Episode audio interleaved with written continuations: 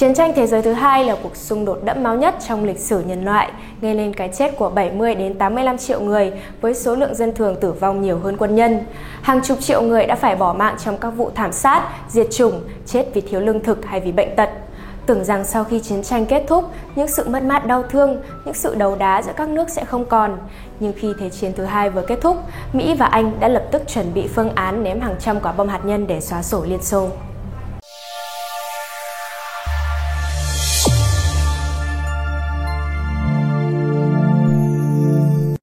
Chỉ sau vài tuần sau khi kết thúc Thế chiến thứ hai, các đồng minh cũ của Liên Xô trong cuộc chiến này là Mỹ và Anh đã vội vã lên kế hoạch quân sự nhằm làm tan rã Liên Xô và quét sạch các đô thị của quốc gia này bằng một cuộc tấn công hạt nhân ồ ạt, dù có thể làm chết nhiều triệu người ở đó. Điều đáng nói là, từ vài tháng trước khi kết thúc Thế chiến thứ hai, Thủ tướng Anh khi ấy là Winston Churchill đã ra lệnh cho Ban tham mưu liên hợp của các lực lượng vũ trang Anh phát triển một chiến lược chống Liên Xô. Phiên bản đầu tiên của chiến lược này đã được hoàn thành vào ngày hai mươi hai tháng năm năm một nghìn chín trăm bốn mươi lăm. Theo kế hoạch này, cuộc chiếm lãnh thổ châu Âu do Nga kiểm soát khi đó sẽ được các lực lượng đồng minh tiến hành bắt đầu từ ngày một tháng bảy năm một nghìn chín trăm bốn mươi lăm. Chiến dịch Unthinkable của Thủ tướng Anh Churchill. Kế hoạch mang tên chiến dịch Unthinkable, không thể tưởng tượng nổi, xác định mục tiêu chủ yếu là áp đặt ý chí của Mỹ và đế chế Anh lên nước Nga. Và mặc dù ý chí của hai nước được giới hạn trong một thỏa thuận công bằng cho Ba Lan, điều đó cũng không nhất thiết giới hạn các cam kết về quân sự. Ban tham mưu liên hợp của quân đội Anh nhấn mạnh rằng quân đồng minh sẽ giành chiến thắng trong các trường hợp sau. một. Chiếm lược các khu đô thị của Nga khiến năng lực chiến tranh ở nước này xuống thấp đến mức không thể kháng cự thêm được nữa. Và hai. Một thất bại có tính quyết định của quân Nga trên chiến trường sẽ khiến Liên Xô không thể tiếp tục cuộc chiến nữa. Các tướng lĩnh Anh khi ấy đã bảo Thủ tướng Churchill rằng cuộc chiến tranh tổng lực sẽ là điều mạo hiểm đối với các lực lượng vũ trang đồng minh. Tuy nhiên, sau khi Mỹ thử nghiệm thành công vũ khí hạt nhân của mình ở các thành phố Hiroshima và Nagasaki của Nhật Bản vào tháng tám năm một nghìn chín trăm bốn mươi lăm, ông Churchill và các nhà hoạch định chính sách cánh hữu của Mỹ bắt đầu thuyết phục Nhà Trắng ném bom Liên Xô. Thủ tướng Churchill lập luận, một cuộc chiến tranh hạt nhân chống lại nước Nga Xô Viết đã suy kiệt vì chiến tranh với người Đức, nhất định sẽ đánh bại Kremlin và tránh thương vong cho Mỹ và Anh.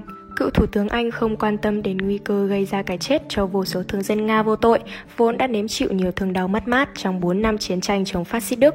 Một ghi chú từ kho tàng thư của F B I, Cục Điều tra Liên bang Mỹ, ông ấy, Churchill, chỉ ra rằng nếu một quả bom nguyên tử được thả lên điện Kremlin thì điện này sẽ bị quét sạch và sau đó rất dễ xử lý nước Nga, lúc này đã mất phương hướng. Chiến dịch Drop Shot của Mỹ. Mặc dù không tưởng tượng được, kế hoạch của Churchill vẫn dành trọn trái tim vào khối óc của giới hoạch định chính sách Mỹ cũng như các quan chức quân sự nước này. Theo các nhà nghiên cứu về Mỹ là tiến sĩ Michio Kaku và Daniel Acerod, trong khoảng thời gian từ năm một nghìn chín trăm bốn mươi lăm đến khi Liên Xô cho nổ quả bom hạt nhân đầu tiên vào năm một nghìn chín trăm bốn mươi chín, Lầu Năm Góc đã xây dựng ít nhất chín bản kế hoạch chiến tranh hạt nhân nhằm vào Liên Xô. Trong cuốn sách Giành chiến thắng trong chiến tranh hạt nhân, các kế hoạch tác chiến bí mật của Lầu Năm Góc, các nhà nghiên cứu này đã hé lộ các chiến lược của Mỹ phát động một cuộc chiến tranh hạt nhân đối với Nga. Học giả người Mỹ Smith nhận xét, tên đặt cho các kế hoạch này đều minh họa mục đích tấn công: Bushwhacker, Broiler, Sizzle, Shakedown, Off-Tackle, Drop Shot, Trojan, Pitcher và Frolic. Quân đội Mỹ hiểu bản chất tấn công trong sứ mệnh mà Tổng thống Truman giao cho họ phải chuẩn bị và họ đã đặt tên theo hướng đó. Các kế hoạch tấn công trước do Lầu Năm Góc thiết kế đều nhằm vào việc hủy diệt Liên Xô mà không để cho Mỹ chịu bất cứ thiệt hại nào. Kế hoạch Drop Shot năm một nghìn chín trăm bốn mươi chín vạch ra viễn cảnh Mỹ sẽ tấn công Liên Xô và thả ít nhất ba trăm quả bom hạt nhân cùng với hai mươi nghìn tấn bom thông thường lên hai trăm mục tiêu ở một trăm khu vực đô thị, bao gồm cả thủ đô Moscow và thành phố Leningrad, nay là Saint Petersburg. Ngoài ra, các chiến lược gia Mỹ còn đề xuất mở một chiến dịch lớn trên bộ để cùng với các đồng minh châu Âu giành một chiến thắng trọn vẹn trước Liên Xô. Theo kế hoạch, Washington sẽ khởi động cuộc chiến tranh đó vào ngày một tháng một năm một nghìn chín trăm năm mươi bảy. Trong một thời gian dài, trở ngại duy nhất đối với các cuộc tấn công hạt nhân ồ ạt của Mỹ là việc Lầu Năm Góc chưa sở hữu đủ các quả bom nguyên tử cũng như máy bay để chuyên chở số bom đó. Vào năm một nghìn chín trăm bốn mươi tám, Washington sở hữu năm mươi quả bom nguyên tử, còn không quân Mỹ mới chỉ có ba mươi hai oanh tạc cơ B hai mươi chín đã được chỉnh sửa để có thể mang bom hạt nhân. Vào tháng chín năm một nghìn chín trăm bốn mươi tám, Tổng thống Mỹ Truman phê chuẩn một tài liệu của Hội đồng An ninh Quốc gia về chính sách chiến tranh nguyên tử. Theo đó, Mỹ phải sẵn sàng sử dụng nhanh chóng và hiệu quả tất cả các phương tiện phù hợp sẵn có, bao gồm cả vũ khí nguyên tử, nhằm phục vụ an ninh quốc gia. Vào thời điểm đó, các tướng Mỹ rất cần thông tin về vị trí các cơ sở công nghiệp và quân sự của Liên Xô. Cho tới khi ấy, Mỹ đã mở hàng ngàn chuyến bay trinh sát, chụp ảnh lãnh thổ Liên Xô khiến các quan chức Điện Kremlin lo ngại sắp xảy ra một cuộc xâm lược do phương Tây tiến hành. Liên Xô đã nhanh chóng củng cố năng lực phòng thủ, nhưng chính điều này lại bị các nhà hoạch định quân sự và chính trị của phương Tây sử dụng làm cớ để họ có thể sắm thêm vũ khí. Để hậu thuẫn cho kế hoạch tấn công Liên Xô, Washington đã phái các máy bay ném bom B hai mươi chín sang châu Âu trong cuộc khủng hoảng Berlin lần thứ nhất vào năm một nghìn chín trăm bốn mươi tám. Sang năm một nghìn chín trăm bốn mươi chín, Tổ chức Hiệp ước Bắc Đại Tây Dương NATO do Mỹ đứng đầu đã được thành lập. Sáu năm sau, Liên Xô và các đồng minh châu Âu mới đáp trả bằng việc lập ra khối Warsaw, khối hiệp ước hữu nghị, hợp tác và tương trợ. Liên Xô thử nghiệm bom hạt nhân.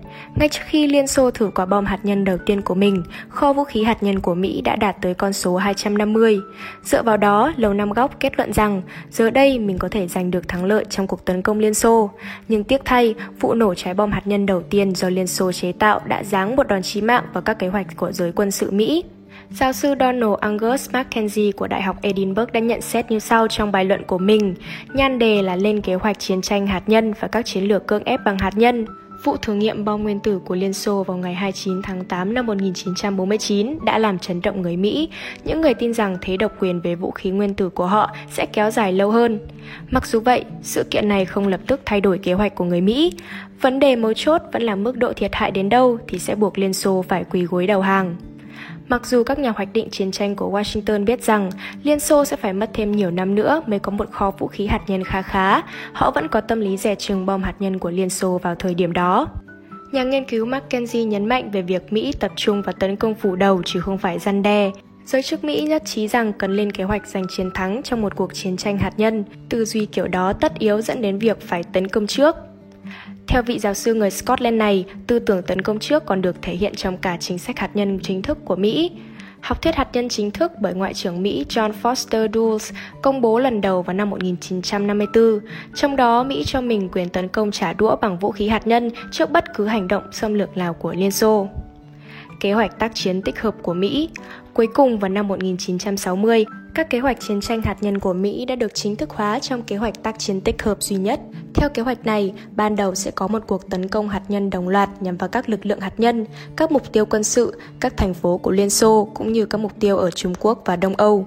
Người ta tính rằng trong cuộc tấn công ồ ạt này, các lực lượng chiến lược của Mỹ sẽ sử dụng gần ba nghìn năm trăm trái bom hạt nhân để ném xuống các mục tiêu. Theo ước tính của các tướng Mỹ, vụ tấn công có thể làm chết khoảng hai trăm tám mươi lăm đến bốn trăm hai mươi lăm triệu người. Một số đồng minh của Liên Xô ở châu Âu sẽ bị xóa sổ hoàn toàn. Nhà nghiên cứu MacKenzie trích dẫn lời tướng Mỹ Thomas Power nhận xét tại hội nghị xây dựng kế hoạch S I O P một nghìn chín trăm sáu mươi. Chúng ta sắp phải xóa sổ Albania. Tuy nhiên, chính quyền Kennedy đã thực hiện những điều chỉnh lớn đối với cuộc kế hoạch khủng khiếp này. Tổng thống Kennedy cho rằng quân đội Mỹ cần tránh tấn công các thành phố của Liên Xô và phải tập trung vào riêng các lực lượng hạt nhân của đối thủ. Vào năm một nghìn chín trăm sáu mươi hai, kế hoạch S I O P đã được chỉnh sửa, nhưng ngay cả khi ấy, người ta vẫn thừa nhận rằng nếu được tiến hành thì cuộc tấn công hạt nhân của Mỹ vẫn có khả năng dẫn tới cái chết của hàng triệu thường dân vô tội. Cuộc cạnh tranh nguy hiểm do Mỹ khởi xướng đã thúc đẩy Liên Xô củng cố năng lực hạt nhân và lôi kéo cả hai nước vào vòng luẩn quẩn chạy đua vũ trang hạt nhân. Và ngày nay, dường như các bài học của quá khứ vẫn chưa được phương Tây tiếp thu hết, câu chuyện hạt nhân hóa của châu Âu lại đang được đặt ra một lần nữa. Quý vị và các bạn đang theo dõi trên kênh Từ điển Lịch sử. Nếu thấy số này hay, đừng quên bấm like, share để lan tỏa thông tin ý nghĩa này và nhớ ấn subscribe kênh Từ điển Lịch sử để nhận thêm nhiều thông tin lịch sử bổ ích. Còn bây giờ, xin chào và hẹn gặp lại!